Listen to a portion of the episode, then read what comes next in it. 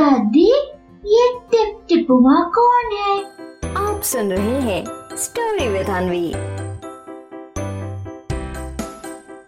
Tip टिपुआ की कहानी। एक बार की बात है। एक छोटा सा बच्चा अपनी दादी के साथ रहता था। वो बच्चा रोज रात में सोने से पहले दादी से कहानी सुनता। उसकी दादी उसे रोज नई नई कहानियाँ सुनाती। फिर ऐसे ही एक दिन बहुत जोरों की बारिश हुई।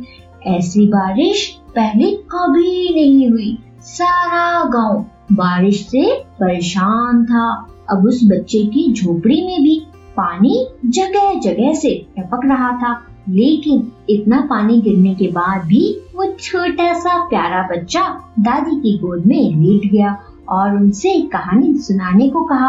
अब दादी को गुस्सा आ गया और बोली अरे बचुआ, का कहानी सुनाए? एक टिप टिपुआ से जान बचे तब ना?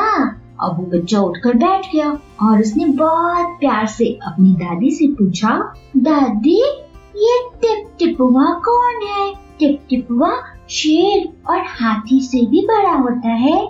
दादी छत से टपकते हुए पानी की तरफ़ देखकर बोलती हैं हाँ बचुआ, ना शेरवा के डर, ना बघवा के डर डर तो डर, टिप टिपवा के डर। दादी बच्चे से ये सब बात बोली रही थी कि तभी रुस्तम शेर बारिश से बचने के लिए उनके घर के पीछे बैठा हुआ था। अब रुस्तम शेर बारिश से पहले ही घबराया हुआ था और फिर दादी की बात सुनते ही वो और डर गया और रुस्तम शेर अपने मन ही मन सोचने लगा, अरे, ऐसे कैसे? अब ये टिप टिप हुआ कौन सी बला है? ज़रूर ये कोई बड़ा जानवर है। तभी तो दादी शेर और हाथी से ज़्यादा टिप टिपवा से डरती हैं। इससे पहले कि बाहर आकर वो मुझ पर हमला करे, मुझे ही यहाँ से चले जाना चाहिए। और फिर रुस्तम शेर ऐसा सोचकर वहाँ से बहुत तेज़ी से चला जाता है। अब उसी गाँव में एक धोबी भी रहता था। वो भी बारिश से बहुत परेशान था। सुबह से उसका गधा गायब था। सारा दिन वो बारिश में भीगता रहा और जगह जगह गधे को ढूंढता रहा, लेकिन वो कहीं नहीं मिला। जब बहुत देर तक गधा नहीं मिला तो धोबी की पत्नी धोबी से बोली, अजय, जाकर गाँव के पंडित से क्यों नहीं पूछते? वो तो बड़े ज्ञानी हैं। आगे पीछे सबके हाल की उन्हें खबर रहती है। पत्नी की ये बात धोबी को सही लगती है और फिर वो मोटा सा डंडा लेकर पंडित जी के घर की तरफ़ चल पड़ता है। और फिर जैसे ही वो पंडित जी के घर पहुँचता है तो देखता है कि पंडित जी अपने घर बारिश का जमा पानी बाहर निकाल रहे हैं। धोबी उनके पास पहुँचते ही बोलता है, महाराज को मेरा प्रणाम। महाराज, मेरा गधा सुबह से नहीं मिल रहा। जरा पोथी बांझ कर बताइए तो वो कहाँ है? लेकिन इधर सुबह से पानी निकालते निकालते पंडित जी तो थक गए थे। तो फिर उन्होंने धोबी की जैसे ही ये बात सुनी, उन्हें गुस्सा आ गया और बोले, अरे, मेरी किताब में तुम्हारे गधे का पता ठिकाना लिखा है क्या? जो आ गए यहाँ पूछने, अरे जाकर ढूंढो उसे कहीं और। और फिर ऐसा बोलकर पंडित जी फिर से लग जाते हैं पानी निकालने।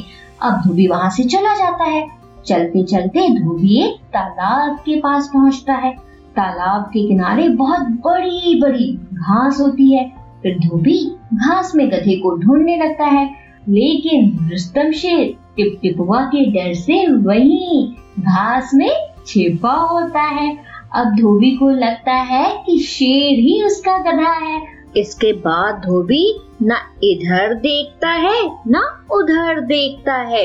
वो सीधे जाकर रुस्तम शेर को पकड़ लेता है। अब रुस्तम शेर बहुत ज़्यादा घबरा जाता है और अपने मन ही मन सोचता है, हाय हाय, लगता है यही टिप टिप हुआ है।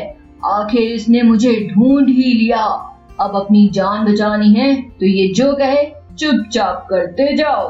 रुस्तम शेर अपने मन ही मन ये सोच ही रहा था कि तभी धोबी उससे बोलता है, आज तुमने मुझे बहुत परेशान किया है। अभी चलो, मैं तुम्हें अच्छे से सबक सिखाता हूँ। और ऐसा बोलकर धोबी शेर का कान पकड़ता है और उसे खींचता हुआ घर की तरफ़ चल देता है। और फिर रुस्तम शेर बिना कुछ बोले एकदम सीधा सादा बनकर उसके पीछे पीछे चलने लगता है। अब इसके बाद जैसे ही दोनों घर पहुँचते हैं तो रुस्तम शेर को धोबी एक जगह बाँध देता है और फिर सोने चला जाता है।